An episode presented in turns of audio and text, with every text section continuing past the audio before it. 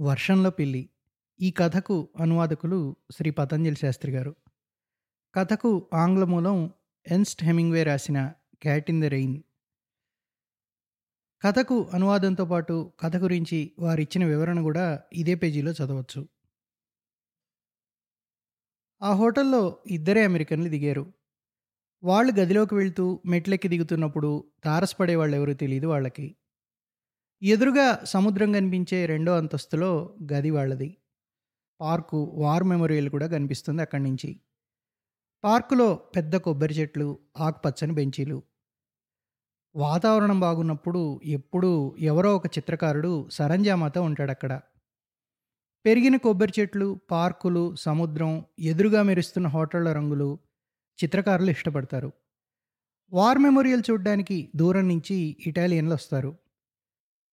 కంచుపోత పోసిన మెమోరియల్ వర్షంలో మెరుస్తోంది. వర్షం పడుతోంది. కొబ్బరి చెట్ల మించి జారుతోంది. కంకర్ రోడ్ల మీద నీళ్ళు మడుగులు గట్టాయి. పొడవుగా వర్షంలో విరిగిపడుతూ తిరిగి వెనక్కి జారుతూ మళ్ళీ తీరం మీదికి పొడుగు గీతల విరిగిపడుతోంది సముద్రం. వార్ మెమోరియల్ చౌరస్తా దగ్గర కార్లు వెళ్ళిపోయాయి. అవతల హోటల్ గుమ్మంలో ఖాళీ చౌరస్తా చూస్తూ నుంచున్నాడు హోటల్ వెయిటరు. బయటకు చూస్తూ కిటికీ పక్కన నుంచుంది అమెరికన్ గృహిణి. బయట సరిగ్గా కిటికీ కింద ఒక పిల్లి.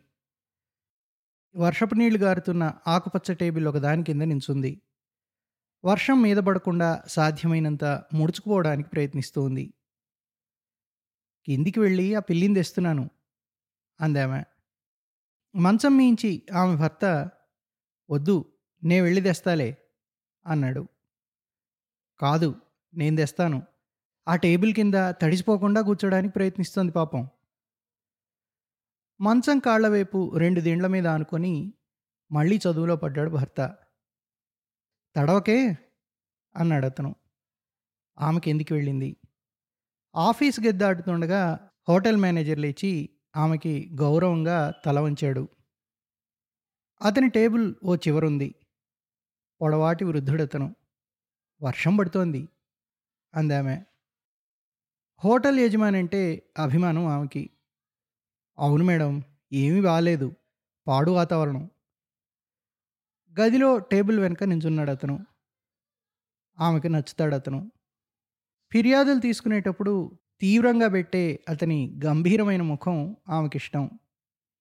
అతని హుందాతనం ఆమెకిష్టం. ఆమెకి సేవలందించడానికి అతను చూపించే ఉత్సాహం ఆమెకిష్టం.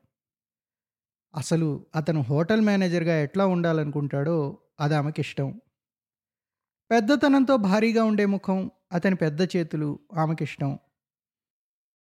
అతని గురించి ఆలోచిస్తూనే తలుపు తీసి బయటికి చూసింది ఆమె. గట్టిగా పడుతోంది వాన. రబ్బర్ కోటు వేసుకుని ఒక వ్యక్తి చౌరస్తా దాటుతూ హోటల్ వైపు వస్తున్నాడు. కుడివైపు ఎక్కడో ఉంటుంది పిల్లి. సన్షేళ్ళ కింది నుంచి బహుశా తను వెళ్ళగలదేమో. గుమ్మంలో నుంచుని ఉండగానే తన వెనక గొడుగు తెరుచుకుంది. వాళ్ళ గది శుభ్రం చేసే అమ్మాయి. మీరు తడవకూడదు ఇటాలియన్ మాట్లాడుతూ చిరునవ్వింది. హోటల్ మేనేజర్ పంపించాడనమాట ఆ అమ్మాయి పట్టుకున్న గొడుగు కింద ఆమె కంకరబాట మీద నడుస్తూ వాళ్ళ గది కిటికీ కిందికి వచ్చింది ఆమె. వర్షంలో శుభ్రమై పచ్చగా మెరుస్తూ టేబుల్ ఉంది కానీ పిల్లి వెళ్ళిపోయింది. హఠాత్తుగా ఆమెకి ఏదో నిరాశ కలిగింది. అమ్మాయి ఆమెను చూసి అంది మీరు ఏమన్నా పోగొట్టుకున్నారా? ఒక పిల్లి ఉంది. పిల్లి? అవును. పిల్లి వర్షంలోనా? నవ్విందా అమ్మాయి. టేబుల్ కింద అని మళ్ళీ అందామె దాన్ని ఎంతో కావాలనుకున్నాను. ఆ పిల్లి కావాలి నాకు. ఆమె ఇంగ్లీష్లో మాట్లాడినప్పుడు ఆ అమ్మాయి ముఖం బిగుసుకుంది. రండి మేడం లోపలికి వెళ్దాం తడుస్తారు మీరు అంది. అవును కదా అందామె మళ్ళీ కంకర కాలిబాట్లో నడుచుకుంటూ లోపలికి వచ్చారు పనమ్మాయి గొడుగు ముడవడానికి గుమ్మం దగ్గరే ఉండిపోయింది. అమెరికన్ అమ్మాయి ఆఫీస్ దాటుతుండగా మేనేజర్ తల వంచాడు. ఆమెకి తనలో ఏదో కుచించుకుపోయినట్టయి కొంచెం ఇబ్బందిగా అనిపించింది. తను ఒక అల్పప్రాణిలా అదే సమయంలో ఒక ముఖ్యమైన వ్యక్తిలా అనిపించేలా చేస్తాడు అతను. తాను చాలా ప్రాధాన్యత గల మనిషిని అనే ఒక క్షణికమైన భావన కలుగుతుంది. మెట్లెక్కి వెళ్ళిపోయింది ఆమె. గది తలుపు తీసుకుంది. మంచం మీద జార్జి పడుకొని చదువుకుంటున్నాడు. పుస్తకం కింద పెడుతూ అడిగాడు అతను పిల్లి దొరికిందా? అది వెళ్ళిపోయింది. ఎక్కడికి వెళ్ళి ఉంటుందబ్బా చదివినా అలిసిన కళ్ళకి విశ్రాంతినిస్తూ అన్నాడు అతను. ఆమె మంచం మీద కూర్చుంది. దాన్ని ఎంతో కావాలనుకున్నాను. ఎందుకంత కావాలనుకున్నానో తెలీదు. పాపం ఆ పిల్లి కావాలనిపించింది. వర్షంలో తడుస్తుండడం ఏం సరదా దానికి? ఆమె వెళ్ళి డ్రెస్సింగ్ టేబుల్ అద్దం ముందు కూర్చుని చేతి అద్దంలో ముఖం చూసుకుంటోంది. ముందు ఆ పక్క నుంచి తరువాత రెండో వైపు నుంచి. తల వెనక భాగం కంఠభాగం పరిశీలించింది. ఒకవైపు ముఖాన్ని చూసుకుంటూ అడిగింది ఆమె జుట్టు బాగా పెరగనివ్వడం బాగానే ఉంటుందంటావా? కళ్ళెత్తి ఆమె మగవాళ్ళలాగా దగ్గరగా గత్తిరించుకున్న జుట్టు చూసి అన్నాడు అలా ఉంటేనే ఇష్టం నాకు. విసిగెత్తిపోయింది నాకు. మగపిల్లాళ్ళ కనిపించడం విసుగ్గా ఉంది. చక్కగా ఉంటావు నువ్వు అన్నాడు అతను. డ్రెస్సింగ్ టేబుల్ మీద అద్దం పెట్టి కిటికీ దగ్గరికి వెళ్ళి బయటికి చూస్తూ నుంచుందామె. చీకటి పడుతోంది. మంచం మీద జరిగి కూర్చున్నాడు జార్జ్. ఆమె మాట్లాడడం మొదలుపెట్టినప్పటి నుంచి తదేకంగా ఆమెనే చూస్తున్నాడు అతను.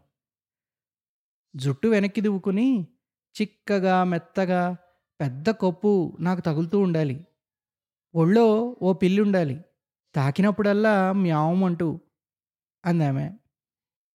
అలాగా? అన్నాడు పక్క మించి జార్జ్. డైనింగ్ టేబుల్ మీద నా సొంత వెండి గిన్నెల్లో తినాలి. క్యాండిల్స్ కావాలి నాకు. అది వసంతకాలం అయి ఉండాలి అద్దం ముందు నుంచుని జుట్టు దువ్వుకోవాలి. పిల్లి పిల్ల కావాలి. కొత్త బట్టలు కావాలి కాసిని. ఇంక చాలు ఏదైనా తెచ్చుకుని చదువుకో. అని మళ్ళీ చదువుకోవడం మొదలుపెట్టాడు జార్జ్. ఏమైనా నాకు పిల్లి కావాలి. పిల్లిపిల్ల కావాలి. ఇప్పుడు పిల్లిపిల్ల కావాల్సింది. పొడిగాటి జుట్టు సరదాలు లేకపోయినా పిల్లిపిల్ల కావాలి. ఆమె కిటికీలోంచి బయటికి చూస్తోంది. చీకటిగా ఉంది. కొబ్బరి చెట్ల మీద వర్షం పడుతోంది. జార్జ్ వినడం లేదు. పుస్తకం చదువుకుంటున్నాడు. అప్పుడే చౌరస్తాలో వెలుతురుబడ్డ చోటు కిటికీలోంచి చూస్తోంది ఆమె. ఎవరో తలుపు తడుతున్నారు. అవంతి? అన్నాడు జార్జ్. పుస్తకంలో నుంచి తలెత్తి చూశాడు. గుమ్మంలో పనమ్మాయి నించునుంది. తాబేలు రంగు పిల్లిని గట్టిగా ఆమె హత్తుకునుంది. ఆమె ఒంటి మీద నుంచి పిల్లి కొంచెం జారి ఉంది. మన్నించండి. మేనేజర్ గారు మేడం గారికి పిల్లినిచ్చిరమ్మన్నారు. అందామె. తడుస్తూ ఆమె పతంజలి శాస్త్రి గారి వివరణ. హెమింగ్వే రాసిన ఒక అతి చిన్న కథ క్యాట్ ఇన్ ద రెయిన్. పంతొమ్మిది వందల ఇరవై నాలుగులో భార్య హ్యాడ్లీతో ఇటలీలో ప్యాబ్లో అనే చోట స్ప్లెండిడ్ అనే హోటల్లో దిగి ఈ కథ రాశాడు ఆయన కథా వస్తువుని బట్టి హోటల్ పేరు స్ప్లెండిడ్ అని ఉండడం యాదృచ్ఛికమైన స్పష్టమైన వ్యంగ్యం. అప్పటికే భార్యాభర్తలిద్దరికీ మనస్పర్ధలు తీవ్రంగా ఉండేవి. కథ ఆమె గురించి రాశాడు. కానీ కథా బీజం పంతొమ్మిది వందల ఇరవై మూడులో హ్యాడ్లీ వేసింది అనుకోవచ్చు. ఆ ఏడాది ఇద్దరు ఎజ్రా పౌండ్ ఇంట్లో అతిథులు. ఆయన ఇంట్లో చక్కని పిల్లి పిల్లని చూసి ముచ్చటపడి పిల్లి కావాలని అడిగింది ఆమె ఖర్చు మనం భరించలేం అన్నాడు హెమింగ్వే. ఈ వివరాలన్నీ చదివి సేకరించాను. ఈ కథ మీద కనీసం రెండు వందలకి పైగా విమర్శనా వ్యాసాలు ఉంటాయి ఇంకా వస్తున్నాయి. హెమింగ్వే రచనల్లో క్లుప్తత స్పష్టత తళుక్కుమనే వాడి కనిపిస్తాయి. ఆయన థియరీ ఆఫ్ ఓమిషన్ అనే కథన పద్ధతిలో రాశాడు. మామూలు మాటల్లో చెప్పాలంటే చెప్పవలసిన విషయం పాఠకుల ఆలోచనకు విడిచిపెట్టడం. అది ఈ రెండు పేజీల కథలో సాధించినంతగా జరగలేదని అనుకోవాలి ఒక కారణం కథ చిన్నది కావడం రెండు ఇతివృత్తం అనేక జీవితాలకు చేరువైంది కావటం. ఈ కథ హెమింగ్వేల కథ. ఇంకా స్పష్టంగా హెమింగ్వే భార్య వేదన. అప్పటికి ఆయన ఆర్థిక పరిస్థితి అంత ఆరోగ్యంగా లేదు. భార్య సుఖంగా లేదు. ఆమె చిన్న చిన్న కోరికలు కూడా బరువు పెంచుకొని ఆమెని కొంగదీస్తున్నాయి. ఇంతవరకు కథలో జార్జ్ భార్య హ్యాడ్లీ కథలో జార్జ్ ఆమెని పట్టించుకోడు. నిస్సహాయత కావచ్చు. ఆమెని ఓదార్చే ప్రయత్నం కూడా చేయడు. పాఠకులు సులభంగా భార్య పక్షాన్ని ఉంటారు. ఆమె బాధ చూసి కాదు. భర్త పట్టించుకోడని. ఇది ఆసక్తికరమైన అంశం. ఏమంటే నిజ జీవితంలో హెమింగ్వే జార్జ్ కాదు. మరి జార్జిని ఎందుకలా చిత్రించాడు? జార్జ్ భార్య పట్ల పాఠకులకు సానుభూతి కలగాలని. హెమింగ్వేల వ్యక్తిగత జీవితం నిజానికి పాశ్చాత్య రచయితల వ్యక్తిగత జీవితం తెరిచిన పుస్తకం. ఆయన అందరికీ తెలిసిన జార్జ్ని మంచి భర్తను చేయలేదు ఆయన. కథలో ప్రతీక స్పష్టం.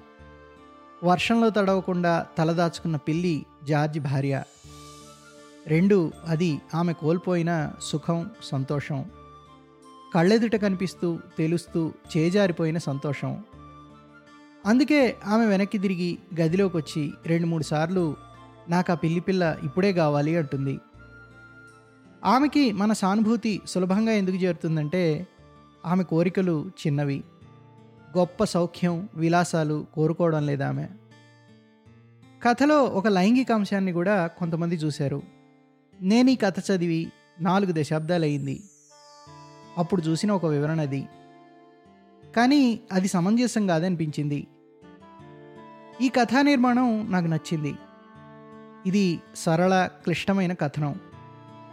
ఈ మాట నా కథలకి ఆర్ఎస్ వెంకటేశ్వరరావు గారు ఇచ్చిన కితాబు. కథ ఒక వర్షా సంధ్యలో జరుగుతుంది.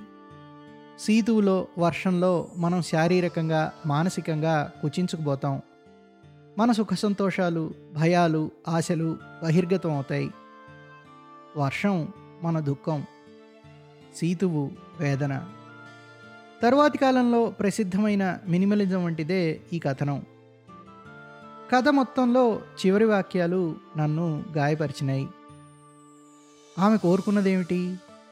ఆమెకు దక్కిందేమిటి? అది ఒక జీవన సారాంశం. చివరికి మిగిలేదేది? నువ్వు కోరుకున్నది కాదు. ఆశించినది కాదు. అడిగినది కాదు. What we get in life often is a small compensation like an unattractive tortoise shell cat that is life వర్షంలో తడిసింది జార్జ్ భార్య.